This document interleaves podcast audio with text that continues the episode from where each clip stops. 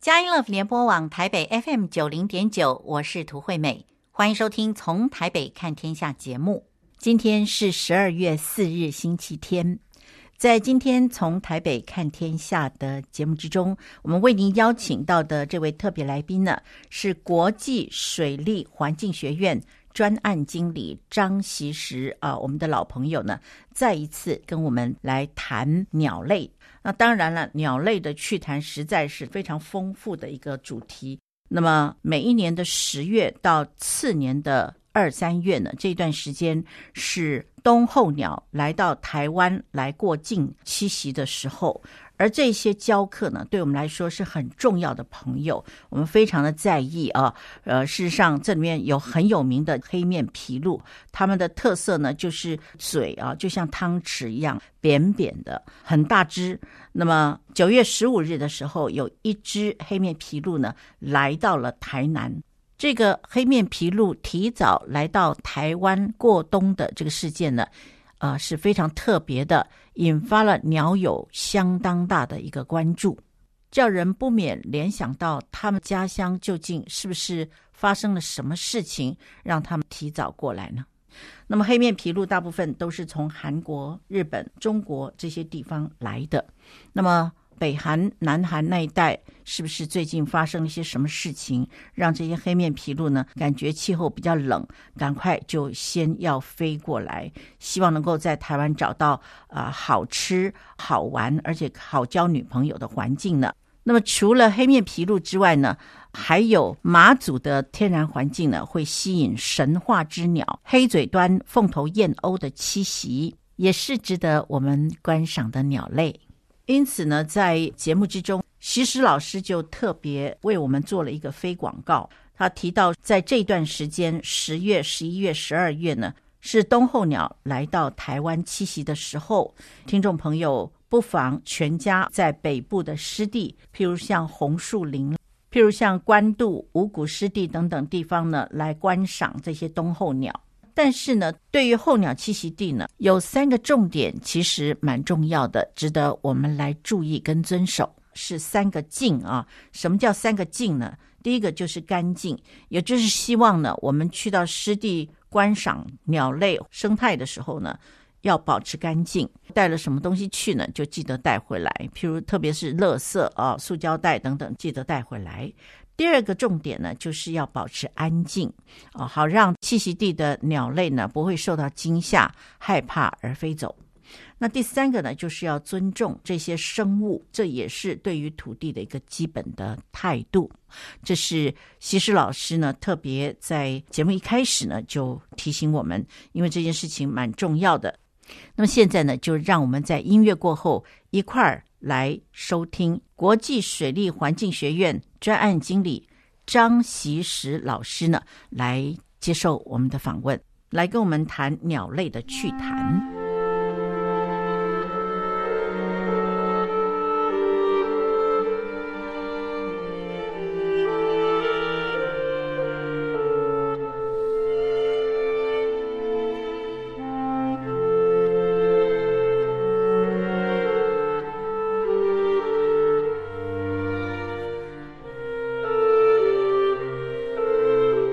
在今天从台北看天下的人物专访这个单元呢，我们为您邀请到国际水利环境学院张锡时专案经理呢来接受我们的访问。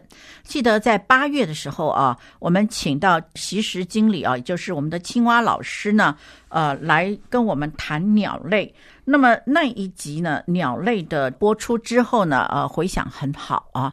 那么，在今天呢，我们要谈到这个鸟类之前呢，要跟呃听众朋友提到的是，十月到三月这个候鸟季已经开始了。那么，其实老师刚才呢，在节目开始录音之前啊，谈到九月十五号的时候呢，有一只黑面琵鹭已经来到了台南七股。这是第一只提早两个月来的鸟，这让我们的鸟友们兴奋不已。所以呢，关于这鸟的这个时事新闻呢，我们就请锡时老师来跟我们解释一下，好不好？好，谢谢主持人哦。那我们现在其实到了候鸟季，那我觉得也是，其实鸟友们啊，或是对这个候鸟生态或是湿地生态，其实非常啊注意的这些朋友们呢，我觉得这个一年到这个时候，我觉得就会非常期待这样。那我想这个是那个黑面琵鹭的相关的这个民间的团体啊捎来的消息啊，就九月十五号已经到了。那现在在候鸟季，其实我们主要在这个淡水河流域大汉溪的这个湿地这边，我们在今年有有看到有一些比较不一样的状况。哈，我们像我们有看到有一些像鷸科的鸟类啊啊，在我们的这个统计，我们的印象当中，我们的统计大概它都有提早大概将近两个月左右。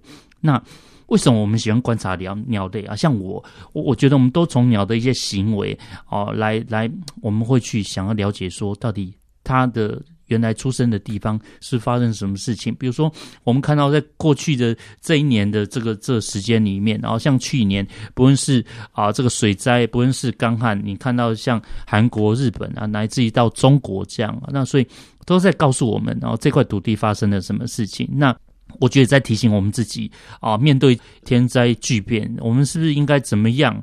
啊，在趁这个候鸟来到台湾的时候，我们要更多、啊，对这块土地的醒思啊，跟尊重这样啊，所以所以这个时间其实到十一月份呢、啊，我们也再度的帮这些候鸟们广告哈。这个时间呢，其实我们在淡水河流域北部的啊，这个你只要趁退潮的时间，欢迎你到这些各大湿地，红树林啊、洼子尾啊、关渡、五股湿地啊、大安溪的这个流域沿线啊，这些人工湿地，欢迎大家带着你的孩子去看哦，看到这一群。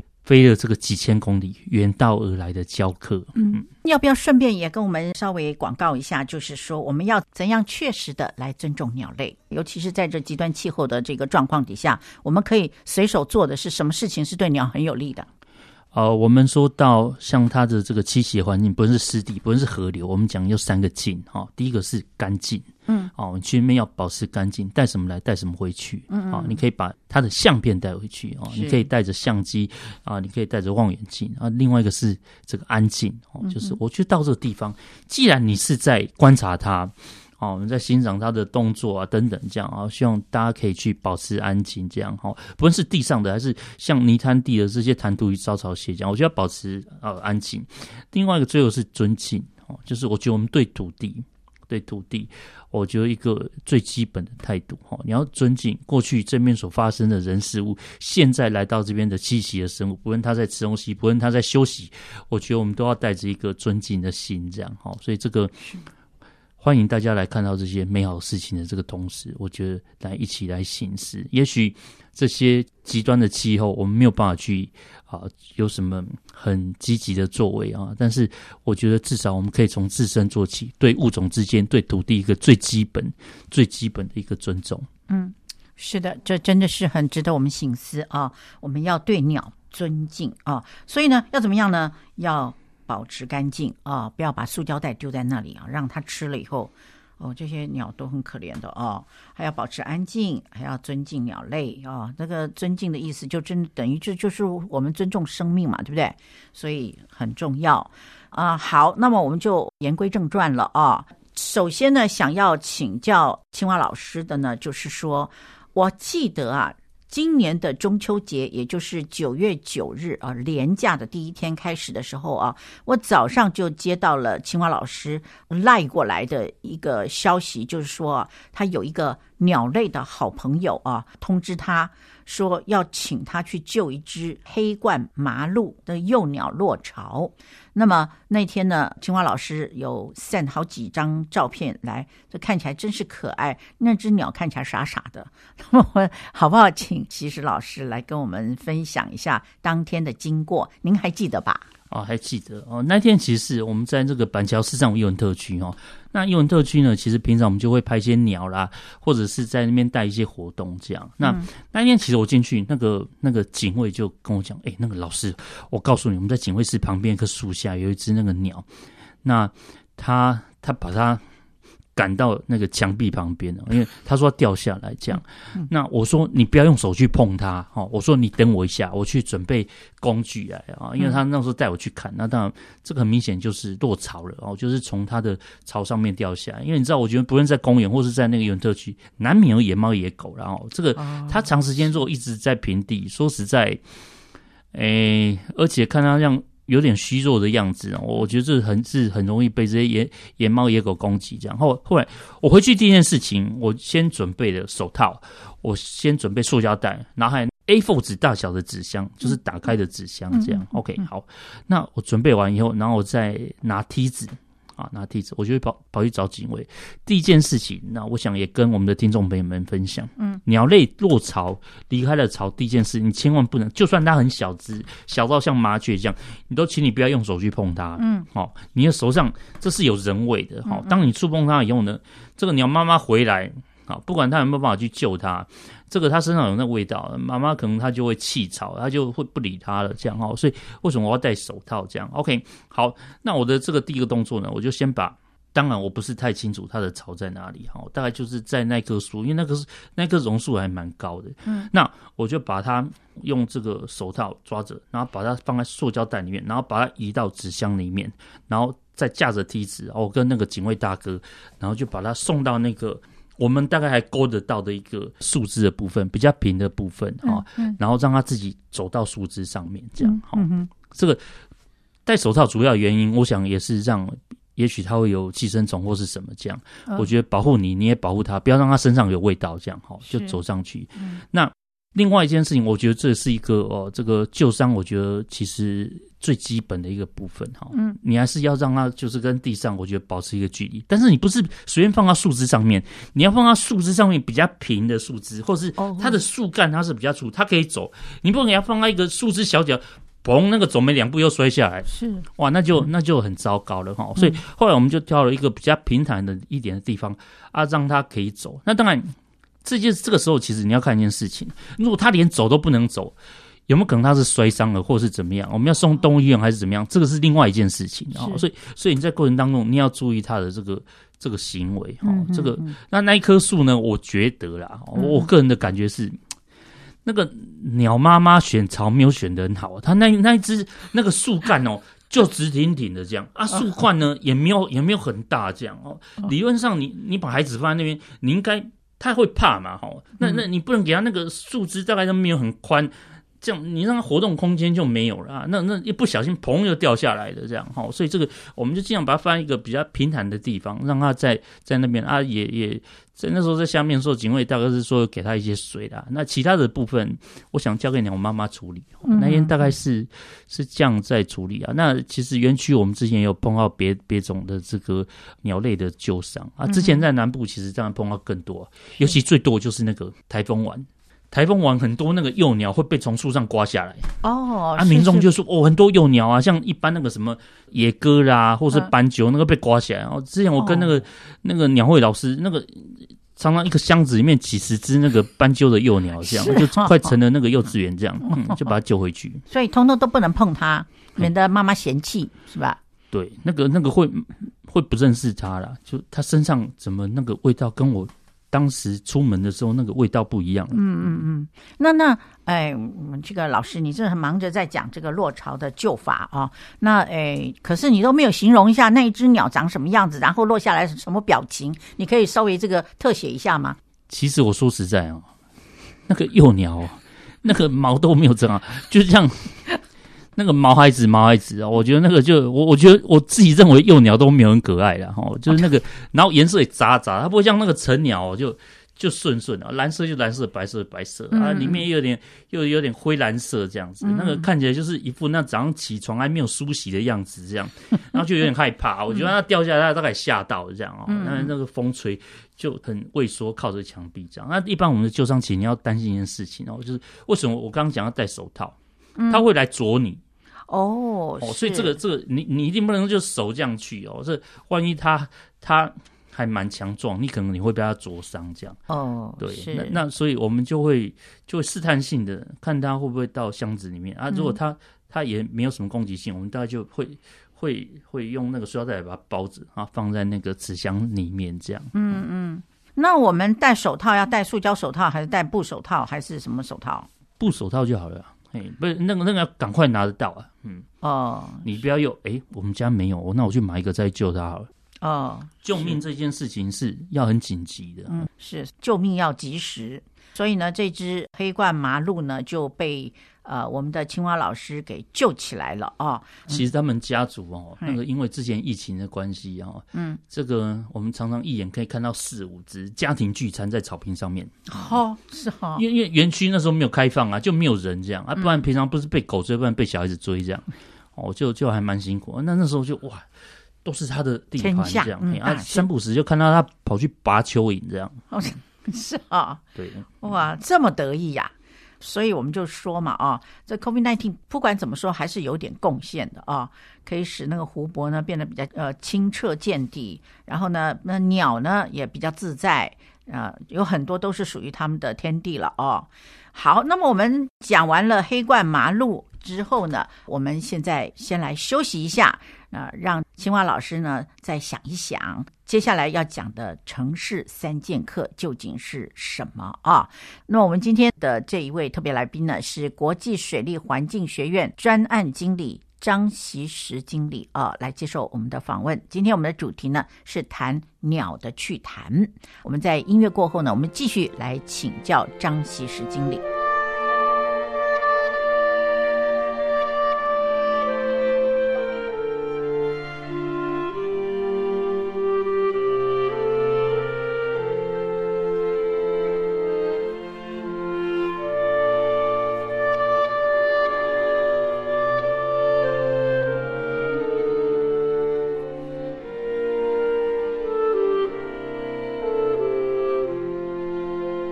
联播网台北 FM 九零点九，您现在所收听的节目是从台北看天下，我是涂惠美。今天我们在节目中为您邀请到这位特别来宾呢，是国际水利环境学院。专案经理张锡时老师呢，来接受我们的访问。我们通常呢都称呼他为青蛙老师啊，小朋友最喜欢的青蛙老师。那么刚才在节目之中呢，青蛙老师跟我们介绍了一只黑冠麻鹭的幼鸟落巢啊，也提醒了我们好几件很重要的事情。那么我们呢就要注意到，在救援的时候，那个幼鸟落下来的时候要注意一些什么事情啦，什么戴手套等等啊啊，还要戴塑胶袋，对不对？还有一个什么 A 四纸大小的一个箱子，好让这个鸟呢能能够被装到楼上去啊。那么接下来我们第二题呢就要来请教这个西施老师的这个问题呢，就是。哦，我们听说过哦，有一个名词啊，叫做“城市三剑客”啊，这是形容三种鸟啊，这三种不一样的鸟种呢，呃，不知道听众朋友你要不要猜一下啊？你猜了以后呢，其实老师来给我们做个解答。让你看看是不是跟你猜的一样呢？意思就是说，你在城市里面行走的时候，你会最容易看到的呃三种鸟啊。那不过呢，你不要讲那个鸽子、斑鸠之类的啊，那那个都没有上榜。好，那么我们请西施老师来跟我们介绍一下，好不好？好，呃，谢谢主持人。那一般我们讲这个三剑客，其实它有一些特色。我觉得，其实我们在都市里面。我我们讲这个城市的这个进步哈，我觉得相对他们的栖息环境跟他们吃的东西其实会变少，哦，所以他们基本上他适应能力是要强的，而且他的族群是要多的，好，那听众朋友，我觉得你不知道你有没有猜对哈，就是我们讲的三剑客是麻雀、白头翁跟我们的绿绣眼哦，猜错了，猜错了吗？猜错是一个，猜错一种还是猜错全部这样？呃，是，好，没关系，是好，那。其实这几种其实有个特点哦，就是他们都有他们的都主食的这部分。我讲麻雀啊，麻雀其实在过去哦，在过去我们是讲说在城市或是乡村一个非常基础的鸟类啊，常常看得到它。那之前我们的这个啊节目其中没有提到，在都市里面其实我们三剑客之一的这个麻雀其实数量变少了啊。为什么？因为我们的这外来种的八哥，包括加八哥，包括白尾八哥的出现啊，让我们在都市里面，其实麻雀变少。那当然，相对麻雀变少，原来它的它是这些啊、呃，这个在都市里面这些昆虫的天敌哦。那当然，昆虫就越来越多。那另外一个是白头翁哦，这个尖尖的嘴巴啊，非常喜欢吃这些果实哈、嗯。那另外一个呢，是我们讲的绿绣眼。嗯哼，绿绣眼，我想它跟白头翁相较起来，这个喜欢吃果实的这个白头翁吃虫，绿绣眼它显得就比较吃肉这样哦，它是比较肉食主义哦。所以在南部呢，其实我们也发觉说，其实有一些这个有机的果园非常喜欢养它，好，因为它它可以把这个。这个这个呃果园里面的这些小只昆虫吃的干干净净，是那一样，它们的这个巢其实也不会很大，也不会筑得非常的高。那我想也因为它这样的一个啊习性啊，所以可以在都市里面存活啊，甚至把它的这个巢盖在我想这个都市这个现有的这个这个啊，不论是公园啊，或者是行道树上面啊，相当程度啦，我觉得它在告诉我们，这三种鸟其实它对环境。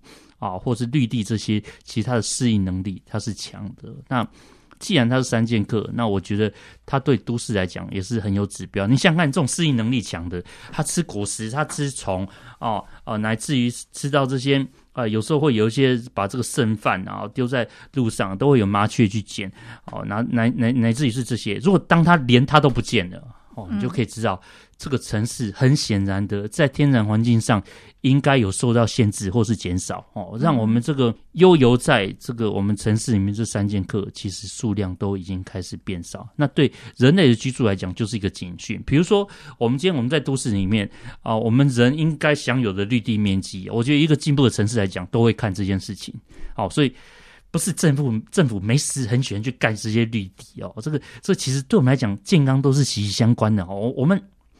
人不是活在你的房间跟你的客厅里面，我们跟大自然是连接的。嗯，啊，我们的呼吸啊，我们的身体的各个这个器官，我们都跟大自然有所连接啊。所以，可是你要怎么去检视这样的环境？我觉得最好就是你去看别的物种啊。所以，为什么啊？刚刚这个主持人其实有提到说候鸟季的这个部分哈。那我们从这样的一个物种，我们来看城市的健康，我们更来看我们自己。身体的这个健康，如果连鸟飞在空中的鸟，它可以看得比我们远，看得比我们更细，哦，如果连它都待不住了，哦，那这个城市的居住跟环境的空间，难道身为人类的我们不用担心吗？或者是去想要改善？哦，所以这这件事啊，对我们来讲，我们一直在观察啊，不论是在都市里面，或者在湿地里面这样子。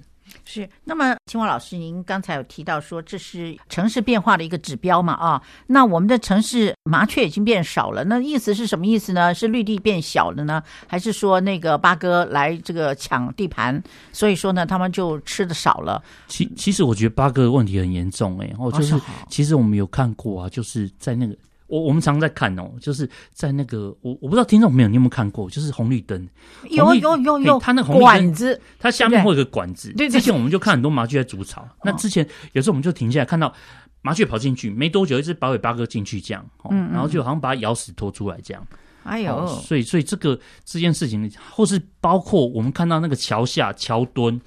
啊，其实都有这个这样的一个状况发生哦，哦，所以这个麻雀真的是明显的数量在变少，在变少。是，意思就是说被欺负的，是不是？被欺负。那请问你八哥从哪里来的？之前养啊，就从笼里面跑出来，有些就是这样跑出来的。那、啊、当然我们也是有原生种的八哥啊，但是现在你看到的很多啊，在公园啊、河滨啊，这些都是这些所谓外来种的笼中的异鸟，这样。哦，是哈。那他们的影响力这么大吗？那我们的绿地面积也有变少吗？啊，绿地的面积变变少，我想随着这个很多的桥梁一直在盖，那整个都市的这个进步，这样很多过去它也许是啊，不论是军方的，或者是在过去呢，其实是一个一个开阔的这个地方，然后大家就开始盖房子。嗯、我想那是变少的。我觉得这个是啊，之前我们在讲减碳的这个议题的时候，我们讲整个都市里面的这个热岛的效应哦。这个那时候我想有一张图，如果这个呃大家都还记得的话，就是有。教授们他们去发掘那个整个靠近淡水河边的这个温度是低的，哦，在都市其实越来越热。那如果你的绿地面积是大的，理论上它是不会越来越热。就我们太多高楼大厦了啊，太多呃冷气机这些这样哦、嗯嗯，所以就造成我们都市里面越来越热。对啊，所以所以我们为什么我们要保护绿地？为什么我们要保护我们的公园？就这样，真的，嗯、你在保护它，你在保护这三剑客好了，你在保护它，难道不是在保护你自己吗？嗯哼。他活得好，难道它它它的环境的生存的这样空间的健康好，其实代表我们去公园这些是是 OK 的啊。嗯、可是当当它都适应不了，它它都可以飞耶，它都可以飞来飞去这样。当它都觉得不 OK 的，我们我们还有什么健康可言哦？所以这个真的要大家好好注意啊！现在而且现在的极端的这个气候，你看我们前一阵子下个雨淹大水。那个周末啊，我不知道我们的听众朋友们有没有这个印象。我相信那一次淹完了，这个有很多的这些小鸟们、幼鸟们要要落巢了。这个大风大雨，我想一定是这样的这个状况啊。当然那天下雨，当然这也是跟潮汐有关系啊，造成这样的一个灾害。嗯、是，那么就像那个刚才其实老师有提到，呃，这个台风过后啊，就像幼稚园一样，捡了一大堆的斑鸠的幼鸟，然后让我们去上幼稚园。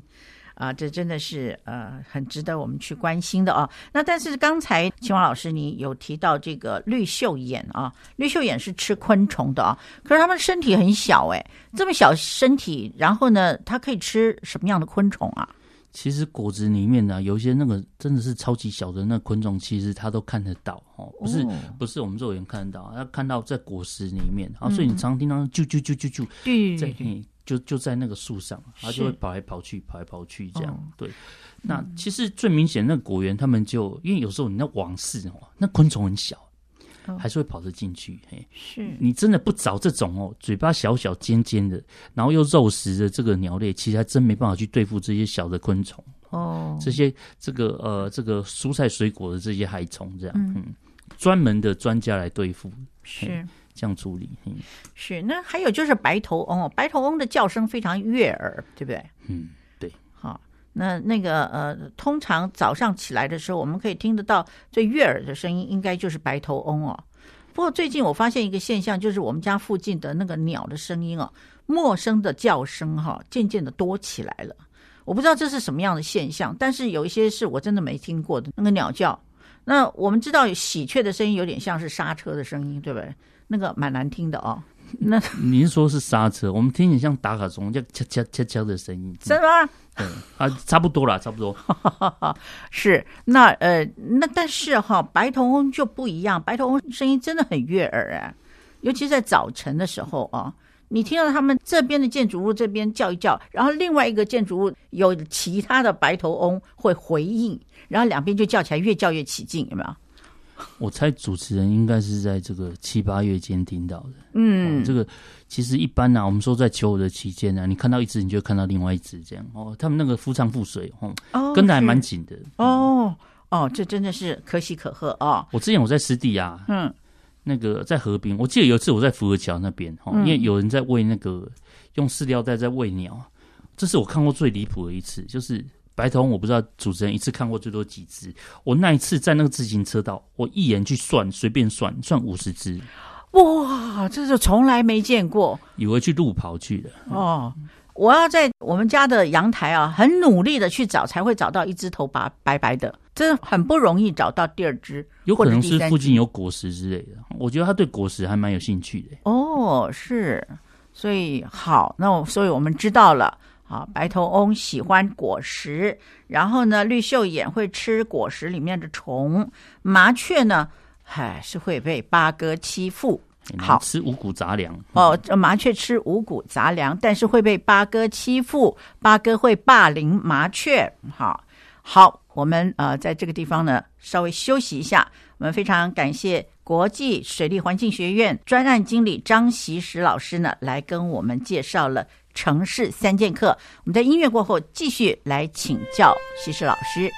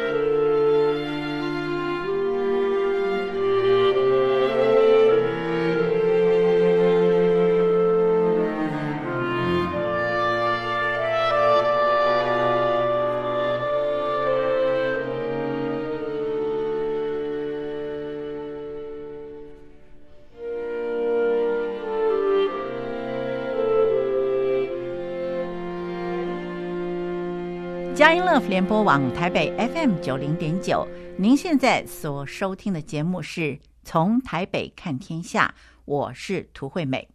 那么在今天我们从台北看天下节目呢，为您邀请到的这一位特别来宾是国际水利环境学院。专案经理张习石弟兄呢，来接受我们的访问。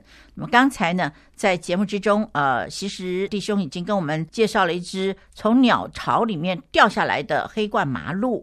那另外呢，又跟我们介绍了城市三剑客啊，就表示三种不一样的鸟。如果你没有听到前面的这个单元呢，您可以先猜一猜，然后呢再回到前面去听一听啊。我们这些都会在 Podcast 上面呢，呃，播出，呃，应该是很有趣的。那么接下来呢，我们要来请教锡时老师的这个问题呢，是请问锡时老师啊，农村常见的这个鸟类呢？呃，有一些什么？好吧，请你来跟我们谈一谈。呃，像农村啊，一般我们所见到啊，大概就是会有一些秧鸡科的这个呃这个呃这个鸟类这样子。嗯嗯嗯。那其实前面我们有提到像麻雀嘛，麻雀其实台语我们有人叫触礁啊，叫切礁啊。厝就是我们讲古厝的厝哦，意思上也就是在农事旁边啊，我们的这个村庄啊，这房子边我们就就会煮草浆啊。有人叫切椒啊，就是我们讲切啊，我们的稻谷这样，嗯，哦，所以他很喜欢吃那个哦，所以这个是农村很常见的。所以因此呢，其实你会发觉以前农民没有太喜欢它哦，是，但是现在呢，现在农民这个之前我们其实有提过嘛，哦，农民给他一个绰号叫做吃一斤还十斤这样。哦，就是吃你一斤稻子，我还你十斤，这么厉害，厉害了吧？好，这个这是怎么回事？意思就是他除了吃吃你的稻子之外，其实他帮你吃掉更多的虫。哇，这个这个其实我觉得就是其实动物的面相啊，当你你没有去认识它的习性，你真的不知道它的美好。这样，你只觉得。嗯你看哦，它都在吃我们家粮食，都在吃我们种的五谷杂粮，这样、嗯、就好像我们之前我们在讲陆科的鸟类一样，这样。你看它都在吃我的鱼，可是你有没有想过，它帮你处理掉一些不健康的鱼，哈，甚至死掉的鱼，这样。对对，所以像这些，我觉得很多事情本来就一体两面呐、嗯。但是单看你有没有够认识这个物种，这样啊，比如说。青老师发呆的时候，有人这样就觉得我很严肃，对不对？嗯，就聊了以后想不到，其实聊起来还蛮开心的。嗯，当然要认识啊，我觉得这个是要认识这样。OK，好，那其他人呢？其实一般我们看到像这个夏候鸟、燕子也会来嘛。哈，你看到我们现在傍晚，其实这个夏候鸟、燕子会筑巢这样。燕燕子燕子燕子长什么样子啊？燕子尾巴分叉哦，黑色，然后带个淡咖啡色的领巾。嗯嗯哦，对。那它是我们的夏候鸟。那其实你有燕子在，通常它都会去找这个水面上的一些，或者是啊这个傍晚的一些这个这个空中的这个摇纹哈，会去抓这些昆虫这样哈。所以对我们来讲也是也是很好。当然有些人就不喜欢它在这个屋檐筑巢啊，那个粪便这样哦。其实它它要帮我们吃掉很多的不好的昆虫啊。另外一个就是会在田里面啊。当然我讲这几个，当然前提是你的稻田没有呃。撒很多的农药，这样哦，这个也是比较害羞。我们讲的彩玉哈，那彩玉彩玉呢，通常我们会看到非常花枝招展的妈妈啊，跑来跑去，然后那个呢颜色比较暗一点的彩玉爸爸会带着小朋友跑来跑去，这样子。真的？对，嗯，可可是我们通常都是说长得很漂亮、花枝招展的都是公的，为什么你会说是妈妈嘞？我想租金扩张的关系哈，我们的财运妈妈一年要找五个财运爸爸哦。哦对，那那爸爸呢，就要宅在家里面啊，就带着这群这个小孩子跑来跑去这样子，这比较不一样，这样。哦，是是是，彩玉彩玉，你说这个花枝招展哦，是什么样的颜色？哦，它是比较呃亮一点的这个咖啡色，这样。是是是，对，或是说它是橘色啊，哦，可以这样说，哎，彩玉。橘色的哈，橘色的鸟，我们在湿地我们也很常见到，它都在那个湿地中间哦，也是非常害羞的鸟类。嗯，对，我们好几次看到它带着小朋友跑来跑去这样。嗯，那个爸爸那个颜色其实就跟彩玉宝宝它的身体的那个泥很像泥土的颜色，那个保护色这样，还蛮可爱的。哦，是是是。泥土色，对，好、哦、是，所以我们就知道，呃，这三种鸟，那排行榜上面的三种鸟，第一个排行榜第一的是麻雀，第二个是燕子，第三个是彩玉。请问，像彩玉跟那个燕子跟麻雀的身材，哪一个比较胖一点啊？彩玉是最大的。哦，是。好，所以呢，彩玉呢也是通常都在农村里看到。他在农村里做一些什么好事坏事啊？在田里面，我想就吃一些小鱼小虾啦，等等这些。嗯、你看他嘴巴长长嘴巴的它，一定就是吃这些小鱼小虾这样子。哦、是是是，昆虫，大只的昆虫都有。是哦，所以会不会帮那个农夫松土啊？应该不会吧？不会，不会。松土大概现在只有那个牛有这个本事。哦，是了解了解。对啊，像主持人提到松土的部分，以前就是会用这个牛去犁田啊，当然后面就会跟着黄头鹿这样。啊，我们又叫牛背鹿了啊，可是现在没有牛怎么办？现在没有牛一样，嗯。我们的这些鹿科鸟类科金的，我们现在不是用那机器嘛？哈，嗯，听南部的农民的这些好朋友们说啊，我们现在那个犁田的机器或是收割的机器，只要在旁边发动，我们的黄头鹿们听到就会在旁边的这个区域就开始 stand by 哈。当开始下田之后呢，它可以它可以就在后面讲。完全呢不用去赶虫，完全呢，只要在这个啊，我们的这犁田啊，这个或是收割机后面，马上那昆虫被惊吓就跳出来，讲哇，那真的是非常的神事哦，对他们对他们来讲，嗯，是，所以说这是黄头鹿是怎么样排行第四的，是不是啊？对，嗯、哦，是太厉害，太厉害了，黄头鹿。可是你好像忽略了一只长得很像老鹰的这个鸟啊！哦，其实其实我大概列出来这几种，还有还有几种没有讲到了哦，就是像那黑翅鸢，为什么讲黑翅鸢？其实近期。比较有在提到了，我就是我不论是平哥大也好，或是民间团体，他们都在讲我们这个无毒的这个农田，他们在旁边大概会架那个三四层楼高的一个竹竿子哈，让这个黑翅鸢这种小型的老鹰站啊。为什么？其实农田哦，在过去我们都有拜访一些农民，他说农田其实很怕两种动物，我觉得一个是老鼠，另外一个是蛇哦，因为会他去打洞这样。对，那他们说其实如果有地方让黑翅鸢站。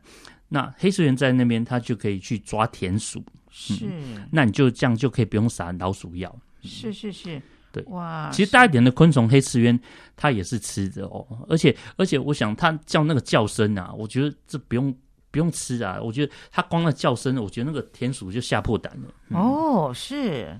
哇，所以说他们之间有这么错综复杂的关系啊？对啊，我不知道，我不知道之前大家有没有听过？哎，就是之前像平哥大，还是说像在雾峰，我知道有些区域他们就放那个架子，可是我们要记录，对不对？比如说、嗯、啊，我怎么知道这个黑翅鸢它一天它是抓了几只啊？所以那个呃，我想那学生们他们就在那个那个竹竿子上面就放那个 GoPro，OK，、okay, 然后就录这样哦。但但但是听说那个。第一个礼拜的效果没有很好了，嗯，没没有很好的原因是，突然间那个黑刺鸢哦站在那边，然后多一个机器这样啊，就就没有抓老鼠，也不是滑手机，就在那个 GoPro 前面摇头晃脑这样，就那个礼拜听说收回来相片都是黑刺鸢大头贴这样，嘿，认识一下那是什么个东西是吧？对对对，然后再接下来就有老鼠的上镜头是吧？他就去抓老鼠啊，就就挂在那边吃这样。哦，哇，他那个食量其实很大呢。我之前我就看过同一只黑翅鸢啊，十分钟抓了两只这样，就就吞下去。哇，是，就吞下去。那这样子吞下去，两只老鼠它还飞得动吗？